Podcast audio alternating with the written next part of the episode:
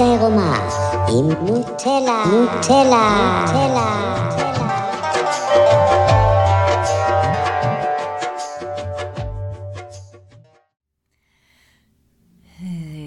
יש איזה קטע כזה לאנשי רוח ותודעה לא לדבר ולהגיב ולהשתתף בשיח הפוליטי, במיוחד שיש מלחמה. ואני רואה את זה גם על עצמי. אבל זה לא מאיזשהו מקום של, אה, אה, לא יודעת, יפת נפש, שזה לא קשור אליי, או שאני מעל זה, או שאני לא רוצה להגיד את הדעות שלי, ואז אולי ישנאו אותי, מי שלא מסכים איתי. אני לא מרגישה שזה בא משם. אלא מכל המהות בעצם, שזה עבודת רוח ותודעה, שמתבססת על איזושהי הבנה מאוד בסיסית שאין באמת מציאות אחת אובייקטיבית. אין מציאות בכלל, זה אשליה. וכל חוויה שכל בן אנוש חווה בחיים האלה היא סובייקטיבית. ובקבלה, כשמדברים על זה שם בחוץ, הוא רק שיקוף של מה שיש בתוכי, אז אם אני באמת מבין ו... וחיה את התובנה הזאת שאין באמת מציאות אחת בחוץ, אז אני מבין גם שיש הרבה דעות והרבה חוויות סובייקטיביות של אנשים שונים, ולמעשה כל אחד מהם צודק ונכון, כי אין אמת אחת שהיא נכונה לכולנו. ואם אני מסתכלת כזה על המצב עכשיו בישראל, ואיך שהעולם רואה אותנו, ואיך שהשמאל מציג את זה, ואיך שהימין מציג את זה, ו... כולם נכונים, כולם צודקים. כי אין באמת ימין ושמאל. אין באמת חו"ל וישראל. יש הרבה בני אדם בעולם שמספרים המון סיפורים שונים על המציאות.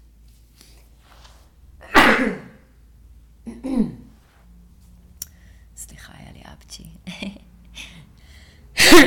אז המון בני אדם שמספרים המון סיפורים על המציאות.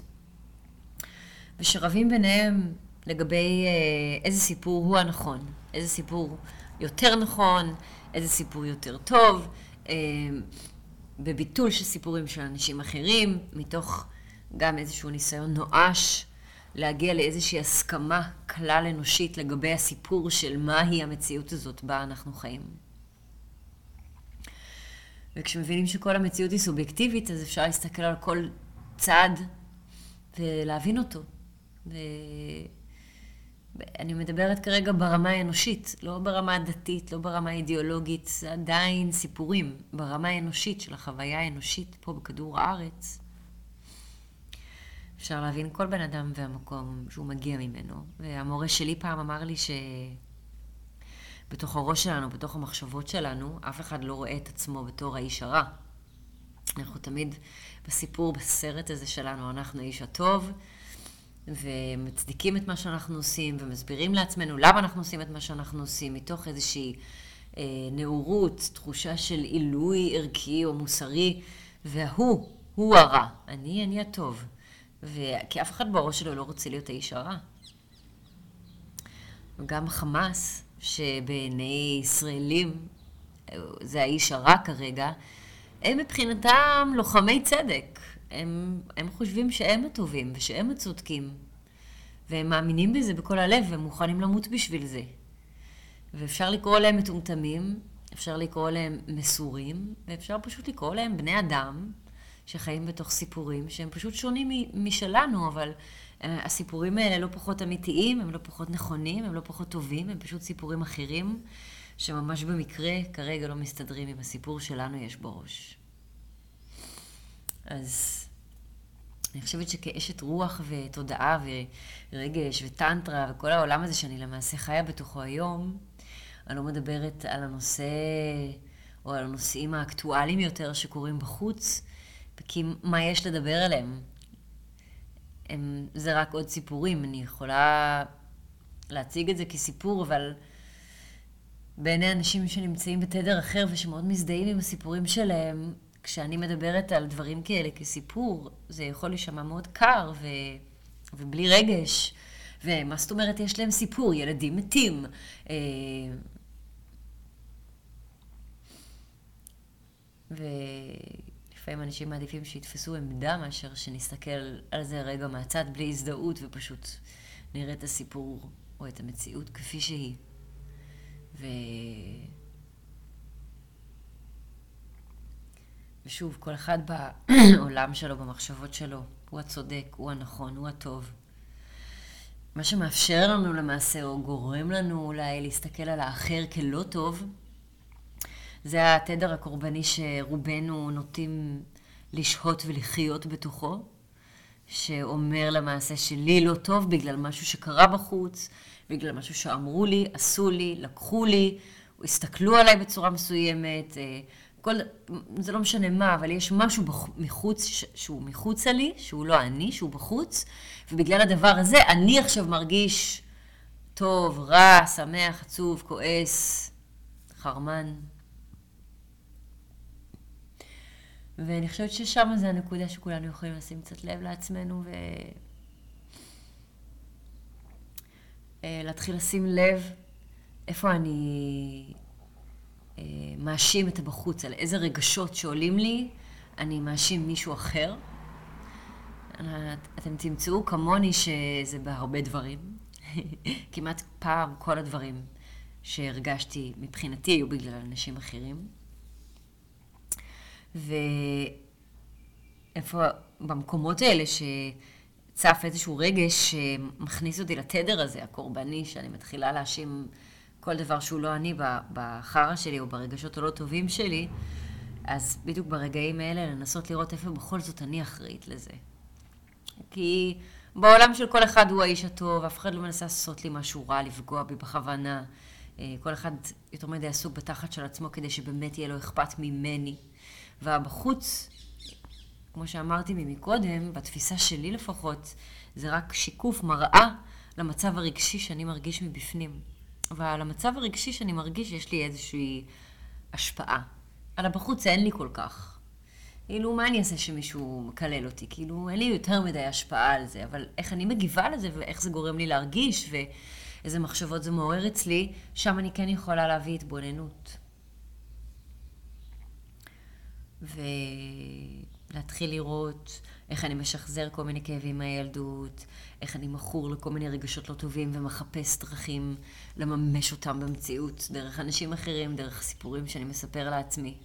אז אם רגע נסתכל ברמת המדינה לצורך העניין, וזו רק האמונה שלי כמובן, אתם לא חייבים להסכים איתי.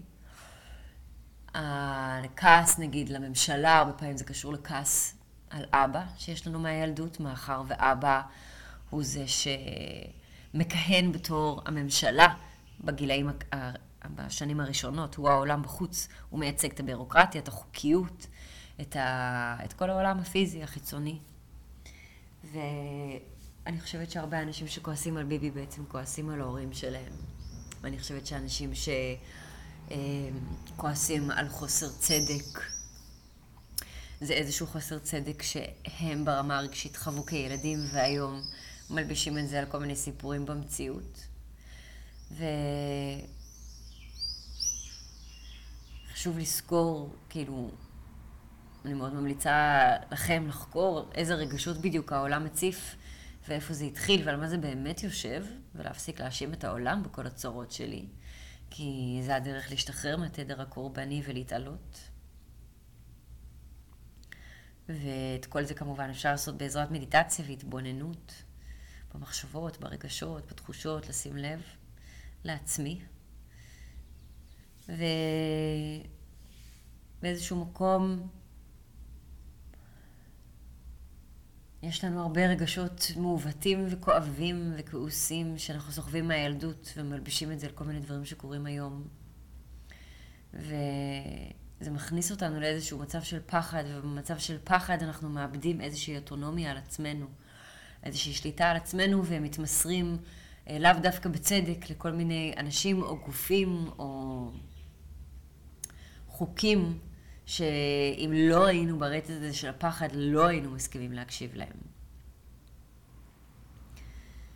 ועד שהיה את כל המלחמה והטילים האלה, אז רוב המדינה נראה לי הייתה די מוכנה להשתחרר. מביבי. למרות שאני הצבעתי לו בבחירות האחרונות, כי הוא באמת מותק ונורא משקיע ואכפתי, ובחיים לא ראיתי מישהו שרוצה משהו כמו שהוא רוצה את התפקיד הזה. אה, עדיין רק במצב של פחד קיומי, בצורה של טילים ומלחמות, רק אז למעשה, במצב תודעה של היום, נהיה מוכנים שהוא ימשיך למשול פה. ובמצבים של פחד אנחנו עושים הרבה פעמים, הרבה דברים שאולי במצבים רגילים לא היינו עושים. אז גם פחד זה איזשהו רגש ששווה לחקור. וגם פחד זה משהו שאני מרגיש מבפנים כתוצאה ממשהו שקורה בחוץ. ובכל מה שקשור ליצירת מציאות, הרגש הזה של פחד אחר כך גם יוצר את המציאות עוד יותר מפחידה, ואז יש הצדקה לפחד, ואז אני מפחד יותר, וזה מין מעגל כזה שמאוד מאוד קשה לצאת ממנו. אז בעולם הרוח והתודעה, חלק מהתרגול זה להבין את הסיפורים שלי, שאני מספרת לעצמי על המציאות, ולאט לאט הסיפורים האחרים על המציאות מתחילים להתגלות, בין אם זה על כסף, על מדינות, על ממשלות, כל הדברים האלה זה דברים שבני אדם המציאו. זה סיפורים, זה לא דברים שהם טבעיים למעשה. אה, גבול, אתם יודעים, איפה שיש, אם במפה גבול אין באמת איזשהו משהו שם, זה פשוט קו דמיוני שמישהו צייר והחליט, המדינה שלי עד פה. אם אתה עובר את זה, אתה בתוך המדינה שלי, אבל אין שם איזשהו גבול טבעי של, שבאמת מגדיר, אין, אין באמת, זה הכל סיפורים. וגם דתות סיפורים. וגם אה, אה, מלחמת אחים, או, או, או פוליטיקה, אפשר להגיד, כל זה זה סיפורים,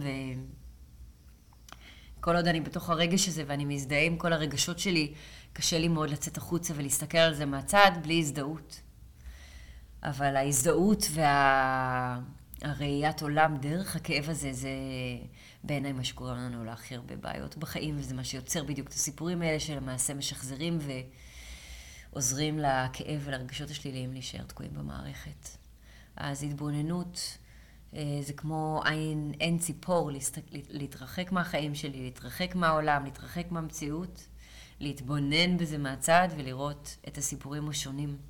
שאנחנו חיים בתוכם, אה, ולא מתוך הזדהות, אלא מתוך איזושהי הבנה שאין מה לעשות, הכל, בוס... הכל פה זה סיפורים, זה חלק מהחוויה האנושית פה על כדור הארץ, ואני יכול לבחור אה, להזדהות עם הסיפור ולהיות חלק ממנו, או להשתחרר מהרגש הלא טוב ומהכאב, ואז להשתחרר באיזשהו מקום מההזדהות עם הסיפורים, ולהבין שזה העולם. וככה זה עובד, ותמיד היו מלחמות, ואנשים תמיד הרגו אחד את השני, בין אם זה היה על שטח, על נשים, על כסף, על אוכל, זה תמיד היה ככה, זה גם כנראה תמיד יהיה.